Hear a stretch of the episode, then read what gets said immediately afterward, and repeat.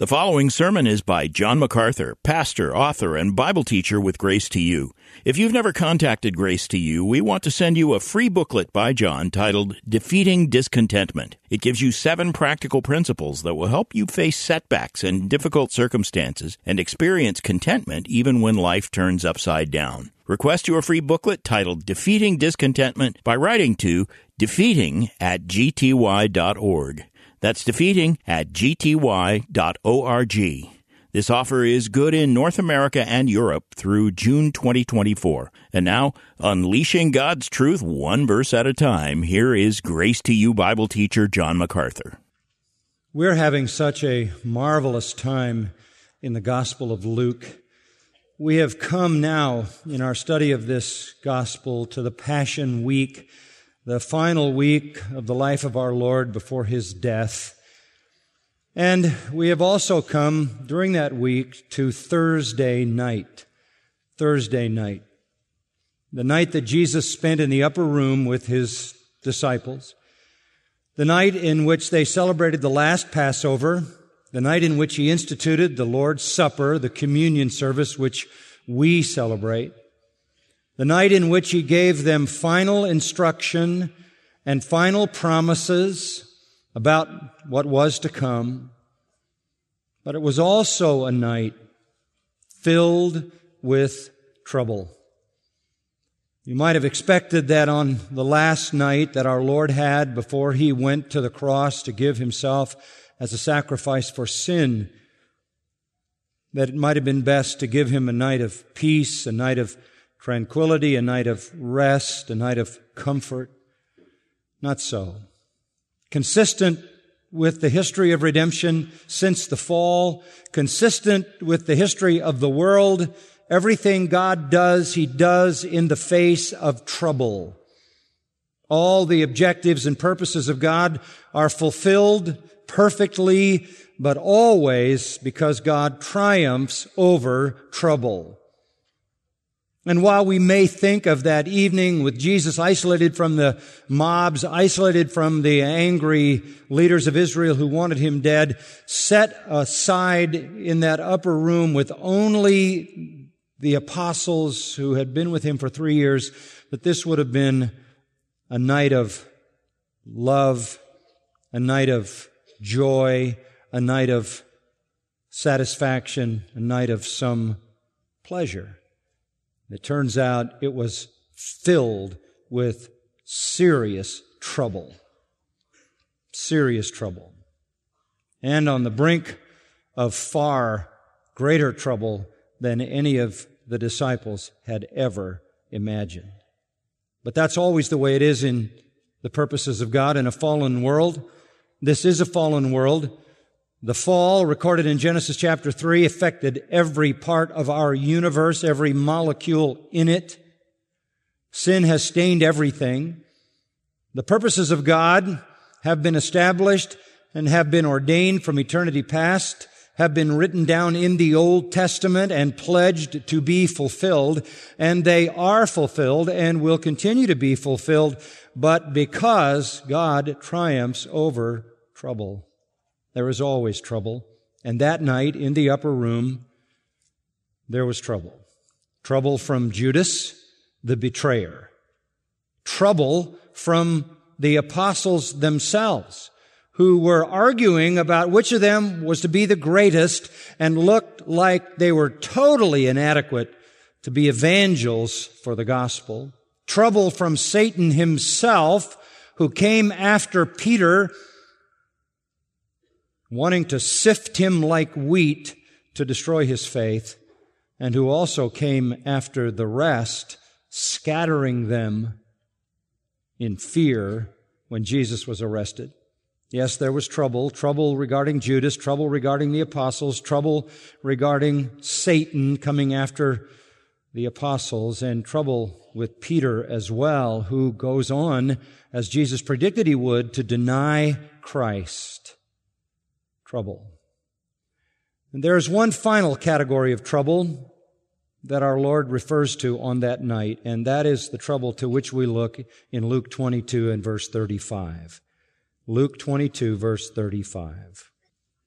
And he said to them, When I sent you out without purse and bag and sandals, you did not lack anything, did you? And they said, No, nothing. And he said to them, But now, let him who has a purse take it along. Likewise also a bag. And let him who has no sword sell his robe and buy one. For I tell you that this which is written must be fulfilled in me, and he was numbered with transgressors. For that which refers to me has its fulfillment. And they said, Lord, look, here are two swords. And he said to them, It is enough. Perhaps you've never even read that passage. I don't think in my life I've ever heard a message on that passage. And yet it is one of the most important ones in the New Testament for reasons that will become apparent to you. Trouble from Judas, we've seen that. Trouble from the apostles, we've seen that. Trouble from Satan, We've seen that. Trouble with regard to Peter and the scattered disciples. We've seen that. Now we come to trouble from the hostile world. And the apostles are about to see that. But in every case, there is triumph. The worst that Judas could do had already been predetermined by God. In spite of the disciples' pride and self-will and concern about their own promotion and arguing about which of them was to be the greatest, they recovered from that. They were empowered by the Holy Spirit. They went out effectively and preached the gospel and they will one day, Jesus promised to them in this very passage, sit with him at his table in his kingdom and they will actually be given the honor of reigning over the 12 tribes of Israel. So God triumphs over the betrayer and God triumphs over the disciples. God also triumphs over Satan. Satan comes and wants permission to sift Peter, to destroy his faith. But he will not succeed, Jesus says, for I have prayed for you. And when you are converted, which means you'll survive this, his faith was assaulted, it was not destroyed. Satan did not triumph. Christ interceding for Peter and the rest, triumphs over Satan. And even Peter, though he looked like an abysmal failure, is wonderfully restored and becomes the great preacher of the gospel on Pentecost and through the first part of the book of Acts in the establishing of the church. And now we come to the hostile world and the trouble that the hostile world is about to bring on the very next day and subsequent to that throughout all of history and how our Lord triumphs even over that. So, what have we called this passage starting in verse 21? Table Talks on Trouble and Triumph. This is the final component. Trouble has come in every possible personal form. On the human side, it has come from friends and enemies. On the angelic side, it has come from Satan himself. Trouble from saints, trouble from sinners, and trouble from Satan. Finally, now, the last little vignette on trouble from the hostile world. Let's go back to verse 35. And he said to them, by the way, that phrase, or one very similar to it, is used seven times in the section beginning in verse 21. So this is a time when Jesus did a lot of speaking and teaching. The full expression of what he taught that Thursday night in the upper room is contained in John 13, 14, 15, and 16. The full account that God has revealed to us is there. Luke only gives us small portions of it. Matthew, Mark give us small portions of it. John gives us the full record of what Jesus taught, but he had many things to say to them. Among them, according to Luke, he said this, When I sent you out without purse and bag and sandals, you did not lack anything, did you? And they said, No, nothing. Now, let me just give you the background that informs your understanding of that verse. Jesus is reminding them of how their previous ministry had been received. Okay? They had been generally received very well during the three year ministry of our Lord in Galilee and in Judea. When they were with the Lord, the Lord was received, welcomed by massive crowds who were thrilled to have him there as he taught and as he healed and as he cast out demons. They wanted Jesus in their town. They wanted Jesus in their presence. And so they were happy to receive those who were with him. You might say that they had been welcomed everywhere they went by the world in general. And when I say world, I mean in the broad sense, those who are outside the kingdom of God. And therefore are against the purposes of God.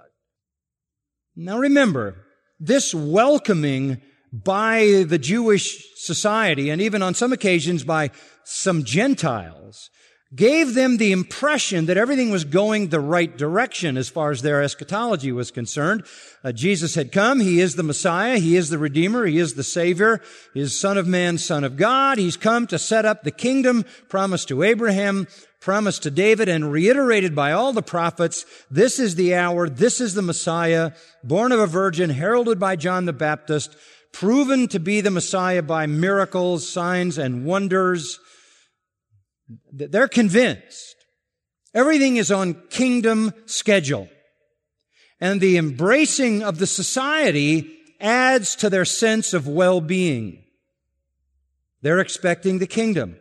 And when the kingdom comes, they expect because they're the intimates who are associated with Jesus more closely than anybody else, and have been with him through all of his trials and all of his struggles and all of his travels, they expect to be in the most elevated positions. That's why they're arguing about which of them is going to be the greatest. They understand that the world works typically in a secular way and hierarchical ways. And so their assumption is they're going to be in the place of prominence, the place of honor, the place of exaltation and glory. That's why they're arguing about their status According to chapter 19 verse 11, they were expecting the kingdom to come immediately. Immediately.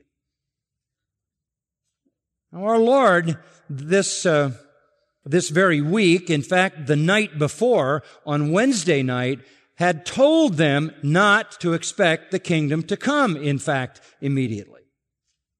He actually told them a parable about a man who went on a long journey and came back after a long absence to illustrate the fact that he was going away and his absence would be a long one. And then in chapter 21, which also was given to them on that Wednesday night, the night before this, he laid out for them the fact that he would not return to set up his kingdom until all kinds of things had happened on a global level. Nation rising against nation, kingdom against kingdom. There would be all over the earth all kinds of natural disasters, earthquakes, famines, pestilences. There would be a massive escalating persecution of believers. Finally, in the end, there would be uh, the armies of Satan collected around the city of Jerusalem.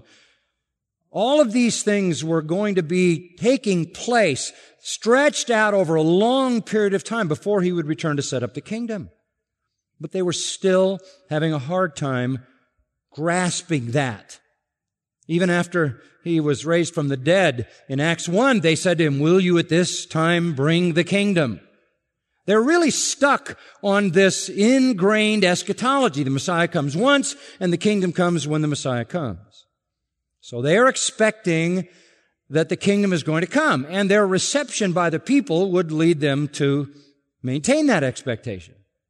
They were embraced by the, by the populace. They had never experienced persecution. Never. Oh, there was that occasional person that didn't want them in their home. It doesn't tell us why, but there may have been some people who, who uh, followed the Pharisees uh, who were against Jesus and, and didn't want anything to do with those who were associated with Jesus. But for the most part, people threw their homes open and cared for them. That's why Jesus says in verse 35, when I sent you out without purse, bag, sandals, you didn't lack anything, did you? And they said, no, nothing. That's exactly what Jesus did. Go back to chapter 9.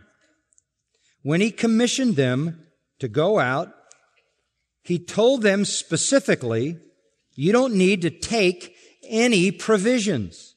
He called the twelve, he gave them power and authority over the demons, healed diseases, sent them out to proclaim the kingdom of God and perform healing. He said to them, Luke 9 3, take nothing for your journey, neither a staff, nor bag, nor bread, nor money.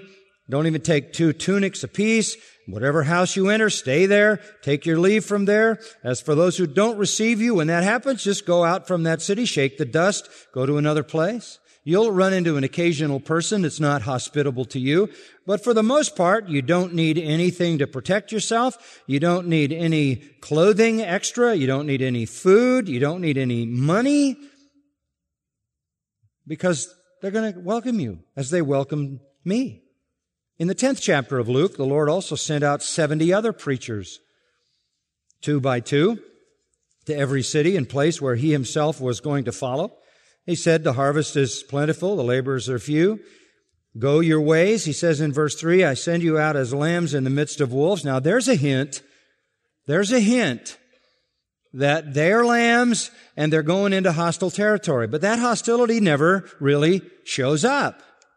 Carry no purse, verse 4, no bag, no shoes, greet no one on the way. Whatever house you enter, first say, peace be to this house. If a man of peace is there, your peace will rest upon him and so forth. Just stay wherever. And once you stay in a house, don't change houses just to take advantage of people. If somebody turns you down, go to another place and stay there. Now this is how it was. And that's what is referred to in verse 35. But that's not how it's going to be. They expected that Jesus would lead them right into the kingdom, and they had never experienced any persecution. None. None. But Jesus was about to be arrested. And the shock of that arrest would send them scattering. It was a jolt. And that would launch the deadly hostility. First against Christ in killing Christ and then against them in killing them. For not long after Christ gave his life, they would, for the most part, be martyred themselves. Now, our Lord had given them plenty of indication that this was coming. In the Beatitudes, the Sermon on the Mount, Matthew 5, the first great sermon recorded in the New Testament preached by our Lord, he warned, blessed are those who are persecuted. In Luke chapter 9, he said, if you want to follow me, you, you better be ready to take up your cross, which means it could cost you your life. In chapter 12, he said you're going to be dragged into courts and you're going to be dragged into synagogues. Chapter 12, verses 11 and 12. In chapter 14 of Luke, he told them, look, you better count the cost. You better count the cost. The cost is high to follow me. So there had been plenty of indications that this was coming, that there was going to be a change in the way they were received. Deadly trouble in the future. But it hadn't been their experience. So he says, when I sent you out in the beginning, I sent you without money belt, without bag, without sandals, and you didn't lack anything, did you? And they said, no, nothing. All their needs were met.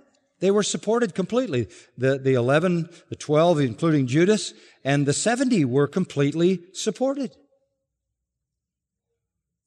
That's over now. Verse 36. And he said to them, here's the two transition words, but now. But now. You're not going to enjoy that in the future. You're not going to find a welcoming world of unbelievers. You're not going to find people in Israel or in the Gentile world throwing open their doors to invite you in to preach Christ to them. The nation has now rejected me, and having rejected me, they will reject you because you belong to me. They reject me, you preach me, they reject you. This has got to be a shock.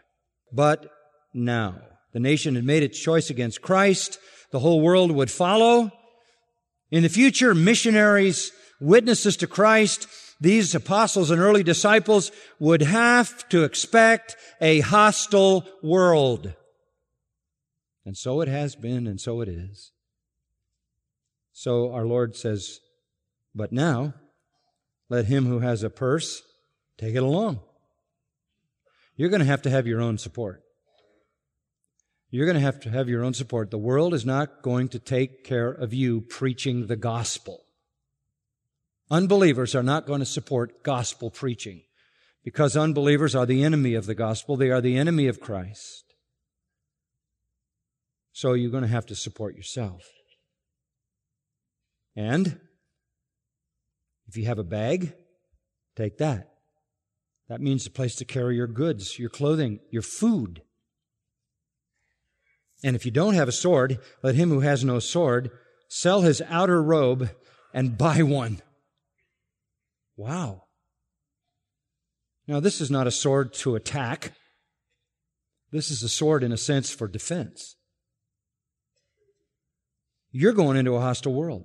You're going to have to provide your own support, your own supplies, and your own protection. If you have a money belt, take it. If you have a bag for your supplies, food, and clothes, take it. If you don't have a sword, then sell your outer robe and get a sword. Because you're going into a hostile world. This is not to say that the gospel advances by the sword, like Islam.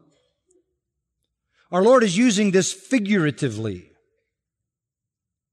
You're going into a hostile world where you're going to have to understand that you need to support yourself, supply yourself, and protect yourself. We know that the Lord is not saying take a sword so that you can attack the enemies of the gospel and slay them because go down to verse 49. A little later that night, they came to arrest Jesus. Judas kissed him and in verse 49, those who were around Jesus, the apostles, saw what was going to happen. They said, Lord, shall we strike with the sword? And a certain one of them struck the slave of the high priest and cut off his right ear. Who was that? Peter. Jesus answered and said, Stop! No more of this. Matthew 26 tells us he also said, If you live by the sword, you'll die by the sword. Clearly, this is just figurative. On no occasion in the book of Acts, in the entire record of the apostles carrying the gospel, on no occasion did they ever retaliate with force, did they ever retaliate with a weapon of any kind. It's just a symbolic way to help them understand you're going to go into a very hostile world. Swords were used for things other than weapons. They were used for cutting wood to make a fire. They were used for defending yourself against a wild animal. It could be brandished in the event that you were attacked by a robber for self protection. He says it's going to be hard from now on. Different attitude in the world. Now, that's not all Jesus said about that.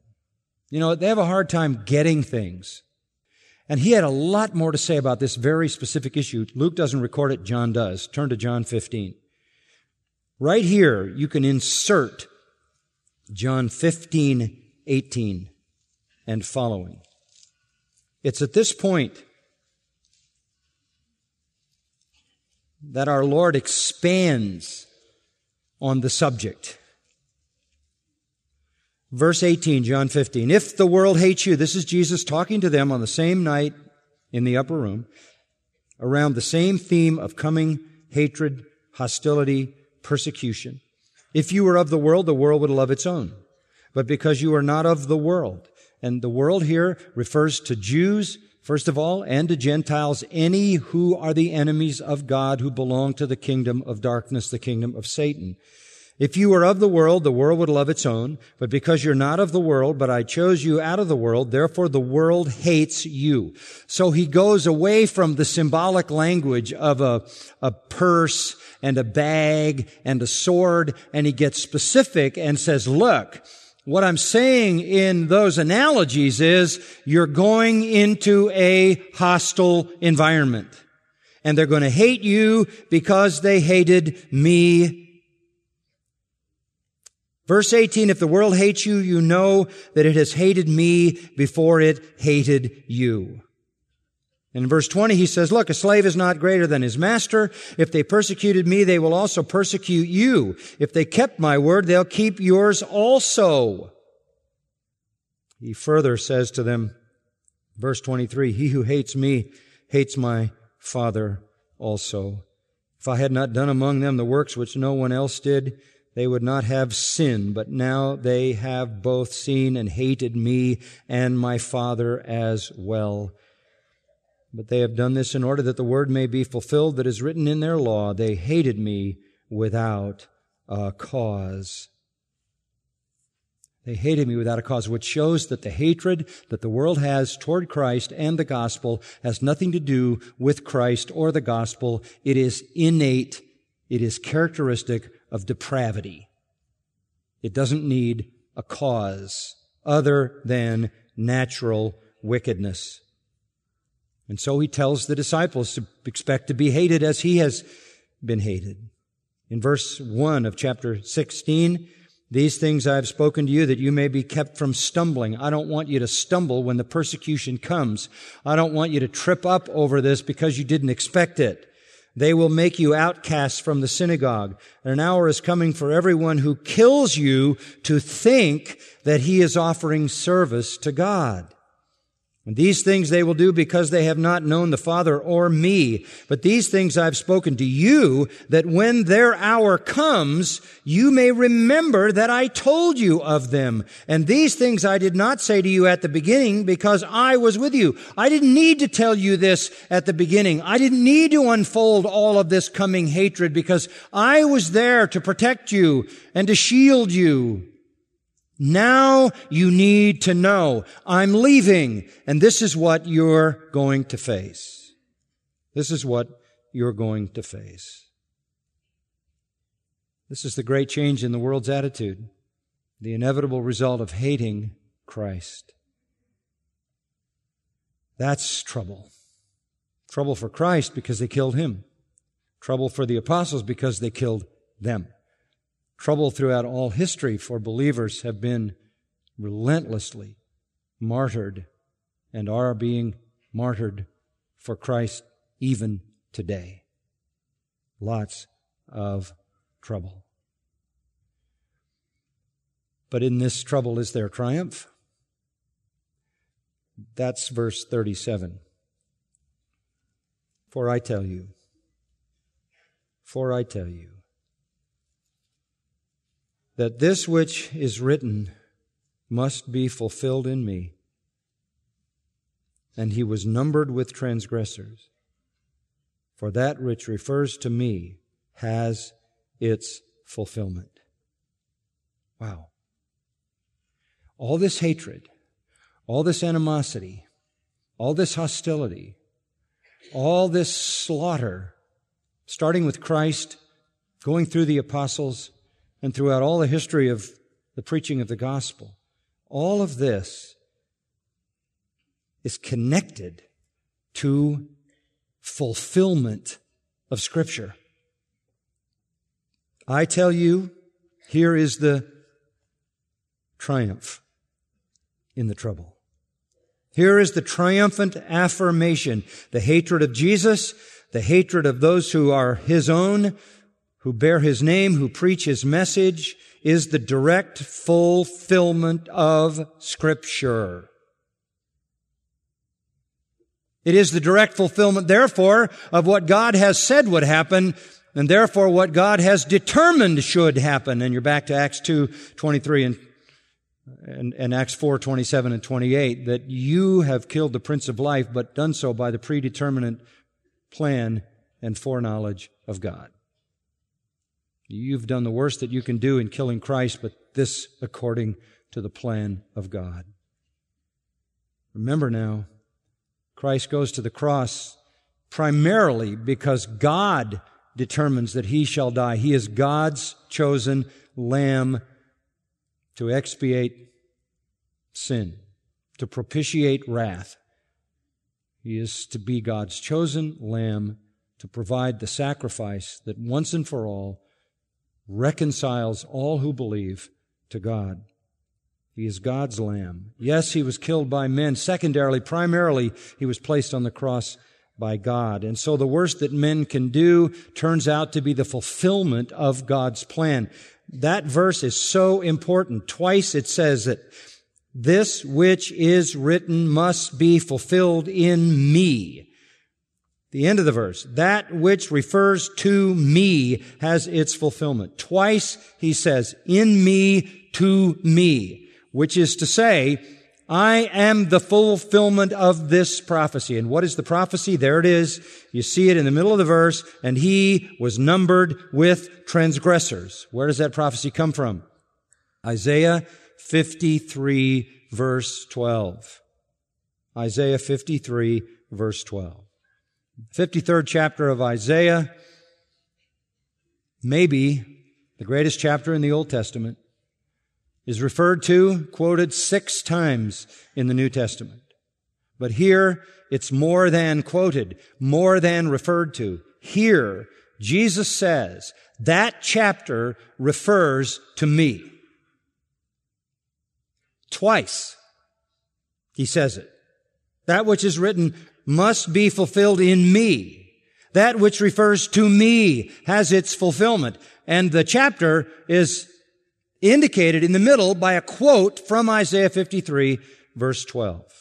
The quote, he was numbered with the transgressors. What does that mean? Some people think it means that he died in the middle cross with a criminal on each side, and so he's counted there as among transgressors in his crucifixion. Some people think it means that he associated himself during his ministry with sinners. It's true. He was crucified between two thieves. It's true. He associated with sinners in his ministry, but that's not what that verse means. It means what all of Isaiah 53 means. That's what it means. Isaiah 53 is not talking about two thieves. Isaiah 53 is not talking about the people in Israel at the time of Jesus with whom he associated. Isaiah 53 is talking about something that transcends both of those notions. It means that Jesus is placed in the category of a transgressor by God and then punished by God. What he's saying is, look, what they do to me is not what they are doing to me. It is what God is doing to me. Our Lord himself explicitly claims that he is the fulfillment of Isaiah 53. Uh, that is crucial, crucial to an understanding of the fact that Jesus knew who he was and why he had come. It's also the single most powerful New Testament interpreter of the meaning of Isaiah 53. Because just the one quote, he was numbered with the transgressors, means that the whole chapter applies to him because that phrase, he was numbered with the transgressors, which means that God treated him as a sinner is repeated in different forms 20 times in Isaiah 53. 20 times in Isaiah 53, in one way or another, it says that Jesus was punished as a sinner. 20 times. This is just one of the 20. By the way, that chapter is omitted in Jewish synagogue readings because it is so obviously referring to the Lord Jesus Christ that they leave it out. This chapter, Isaiah 53, has been called the torture chamber of rabbis. Having said that, turn to Isaiah 53. There's a perspective on this chapter that is very important. This chapter is written from a very interesting vantage point. In fact, it actually starts in chapter 52, verse 14. We'll look at that in a minute. What you have pictured here is some Jewish people in the future, past Isaiah's day, past the cross, past the time of Christ, who look back on the cross and say, Oy Yahweh. That was the Messiah. It's what Zechariah said. They look on him whom they've pierced and mourn for him as an only son. This is written from the vantage point of those Jews in the future who will look back at the cross and realize that the nation rejected the Messiah. It is a lament. It is a, it is a dirge. It is a sad, mourning, agonizing song. And they look at him. And what do they see? They see this one dominant reality in this chapter that he is a substitute for them, punished by God for their sins. Wow. And they lament. And it goes like this. Verse 14. Second statement. His appearance was marred more than any man, and his form more than the sons of men. The first thing they see when they look back is the one they've pierced. Let's call him the scarred substitute. They see the scarred substitute. And in verse 2 of chapter 53, he has no stately form or majesty, no beauty, that we should look upon him, no appearance that we should be attracted to him. He is despised, forsaken of men, a man of sorrows and acquainted with grief, and like one from whom men hide their face. He was despised, and we did not esteem him.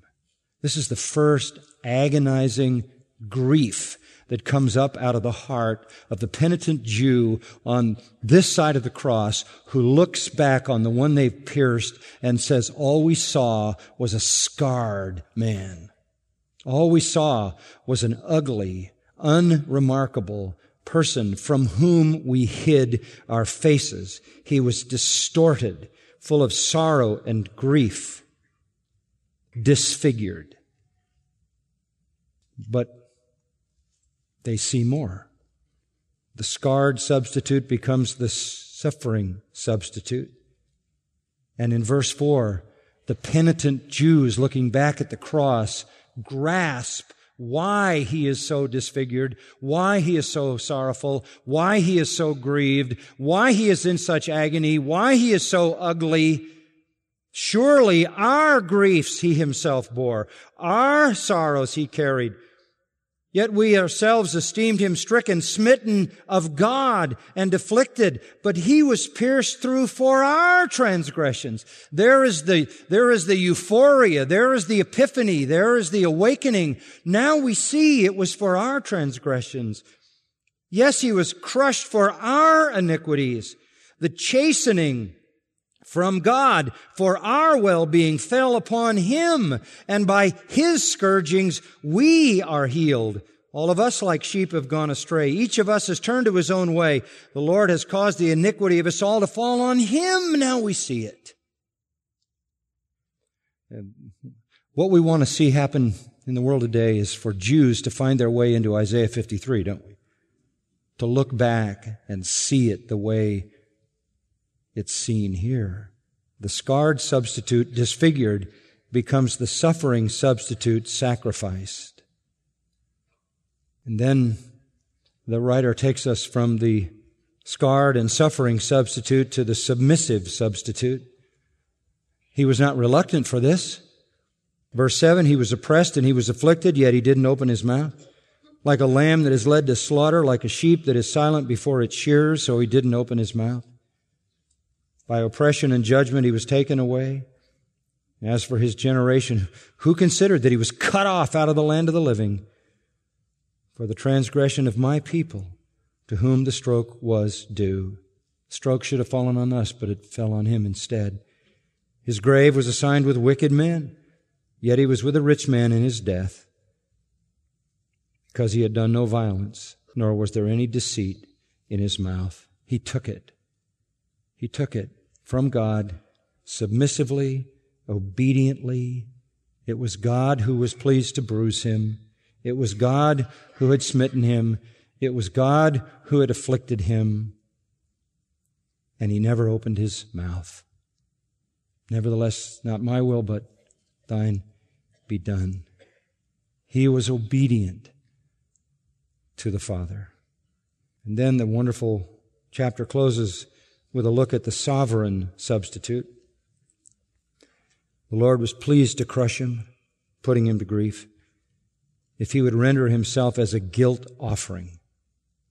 But that's not the end. He will see his offspring. He will see the children born of that sacrifice. And he will prolong his days. That's the resurrection.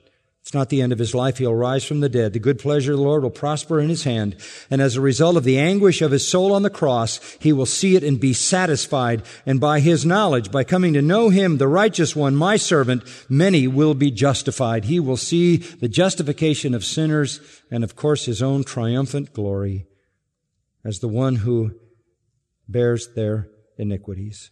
Therefore, verse 12, I will allot him a portion with the great. He will divide the booty with the strong because he poured out himself to death and was numbered with the transgressors. That phrase, numbered with the transgressors, then becomes the summary of everything in the whole chapter.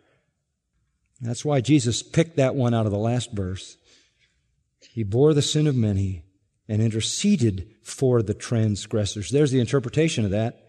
He was numbered with the transgressors in what sense? He bore the sin of many and interceded on behalf of those transgressors. Jesus is saying that day to those apostles in the upper room, look, I'm going to die. It's a hostile world. They hate me. They'll hate you. They'll kill me. They'll kill you. But this is the way of triumph. This is the way of triumph the disfigured, scarred substitute, the sacrificed, suffering substitute, the obedient, submissive substitute becomes the exalted, sovereign substitute. But what about them? Would they triumph? Go back to Luke 22. Would they triumph? He would through his cross and resurrection and the redemption of sinners. Would they? They're not sure.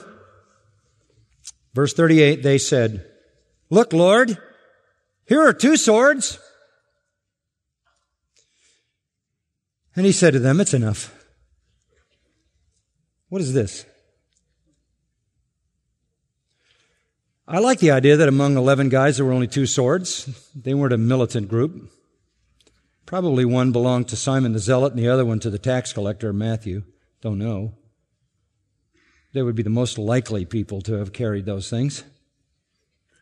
But the whole time they were with Jesus, they didn't need any weapons. They would use them for purposes other than aggression. They're saying, Lord, we just have two swords. We got 11 guys. He says, it's enough. There's a certain resignation in him saying that. Like, you guys just never really get it, do you? A certain exasperation, you might say. Why would he say it is enough? What, what do you mean it's enough? Well, the answer is this. That's all the swords you're going to need, guys. Because your future protection doesn't depend really on you. Go back to John again. 14. And let me tell you what else Jesus said to them that night. What about us? What about us? We've only got two swords. John 14, verse 12. Truly, truly, I say to you, he who believes in me, the works that I do shall he do also, and greater works than these shall he do because I go to the Father. Whoa. You're not going to have diminished power. You're going to have expanded power. That's pretty exciting, isn't it?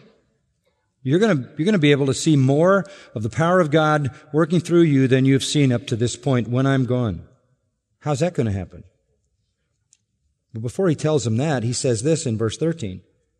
Whatever you ask in my name, that will I do, that the Father may be glorified in the Son. If you ask me anything consistent with who I am and my purpose, I will do it. You're going to do greater things, and you have access to all my power. All you have to do is ask consistent with my will. Beyond that, I will ask the Father in verse 16 and he'll give you another helper. He's going to give you a helper, a supernatural helper who will be with you forever, and that is the Spirit of truth, whom the world cannot receive because it doesn't behold him or know him, but you know him because he abides with you and will be in you. You will always have a greater power than all the enemies of the gospel have because you will possess the power of the indwelling Spirit. I'll be with you in form of the Spirit. I put all of heaven's repository of truth and resources at your disposal. All you have to do is ask consistent with my name. I will not leave you like orphans. I will come to you in the form of the Spirit of Christ. What a promise. Verse 23 If anyone loves me, he will keep my word. My Father will love him. I love this. We will come to him we will come to him and make our abode with him. The Father will be with you, the Son will be with you, the Spirit will be with you. Nothing to fear. Verse 26, the helper, the Holy Spirit, whom the Father will send in my name, he will teach you all things, bring to your remembrance all that I said to you. Peace I leave with you. My peace I give to you. Not as the world gives do I give to you. Let not your heart be troubled, nor let it be fearful. You have nothing to fear. I'll be there. The Spirit will be there. The Father will be there. All of heaven's resources are available to you. Chapter 15, he has even more to say. Verse 16, you didn't choose me, I chose you. I appointed you that you should go and bear fruit. I'm going to give you fruit. And your fruit will remain. And whatever you ask of the Father in my name, he'll give to you. What a promise. Chapter 16, verse 7, I tell you the truth, it is to your advantage that I go away. Because if I don't go away, the Helper, the Holy Spirit, is not going to come. But if I go, I'll send him. Far better that you have the Holy Spirit, doing greater works, that is greater in extent. Having the truth, having all things come to your remembrance, having the peace and the protection that the Spirit of God will provide. And this kind of promise goes on and on. Verse 13, when he comes, the Spirit of truth comes, he will guide you into all truth. He will not speak on his own initiative. Whatever he hears, he will speak. He will disclose to you what is to come. He'll glorify me, take of mine, to disclose it to you. All things that the Father has are mine. Therefore I said that he takes of mine and will disclose it to you. Everything you need, every provision of truth and grace will be provided for you. You have nothing to fear. Nothing to fear. And finally, he caps it off in verses 32 and 33. Behold, an hour is coming and has already come for you to be scattered. Your persecutions come. He may have said this at the same time he was telling them about in the future, take a bag and take a purse and take a sword. And it's coming. It's here. You're going to be scattered. And when he was arrested, they were. Each to his own home to leave me alone. Yet I am not alone because the Father is with me. Is that the end? No. These things I've spoken to you that in me you may have peace. Relax. Have peace. In the world, you have trouble.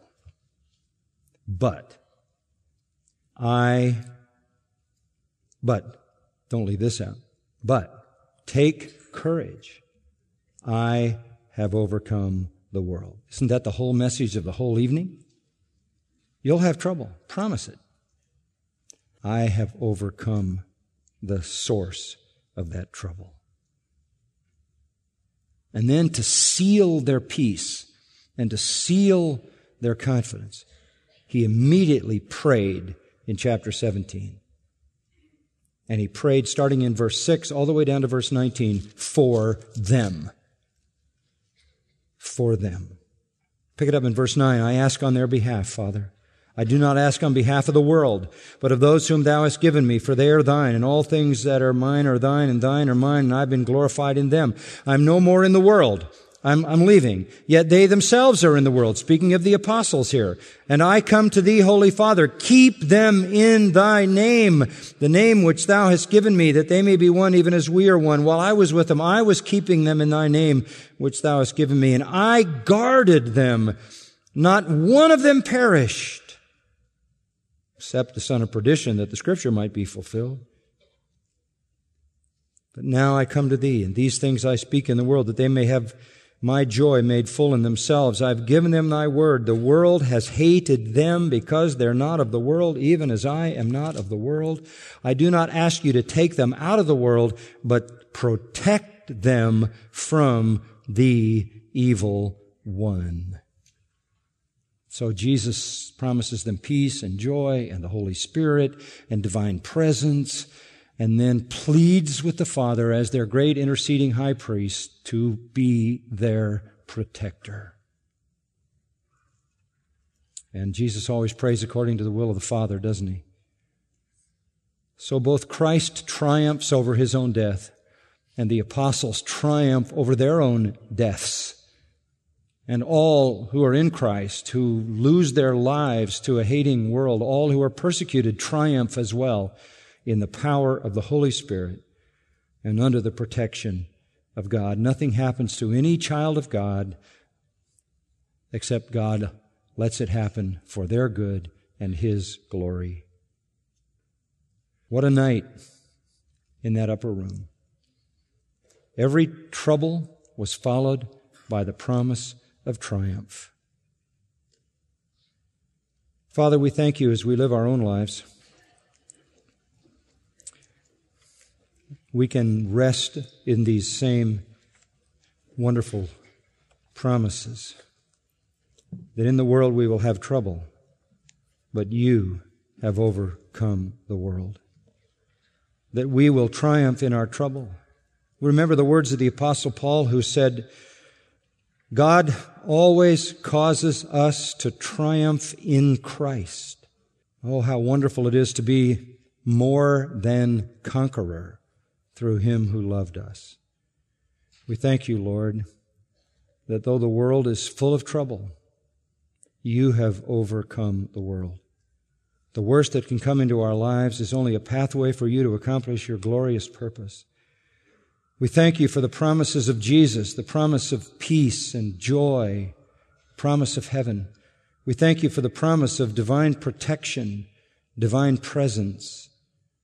We thank you for the the gift of truth, which helps us to discern all the issues and all the trouble of life and see it from a biblical and thus divine perspective. We thank you that we know and love and worship and serve the one who is sovereign over everything. There is no trial, no temptation that ever comes upon us that you do not make the way not only of escape, but the path of triumph. Thank you, Lord, for the promise. Even as you face the horrors of the trouble of sin bearing on the cross, you look beyond it to the triumph, as you always do. May we live that way, confident in the ultimate victory, and confident in victory all along the path as you overcome the trouble of this world by your power for our good and your glory. In Christ's name, amen. You've been listening to John MacArthur, Bible teacher with Grace to You. For free access to all of John's lessons and a listing of study Bibles and books available for sale, visit Grace to You's website at gty.org. John MacArthur and Grace to You reserve all copyright protection under applicable law. Our copyright policy is available at gty.org and it includes instructions for and limitations on duplicating this digital file.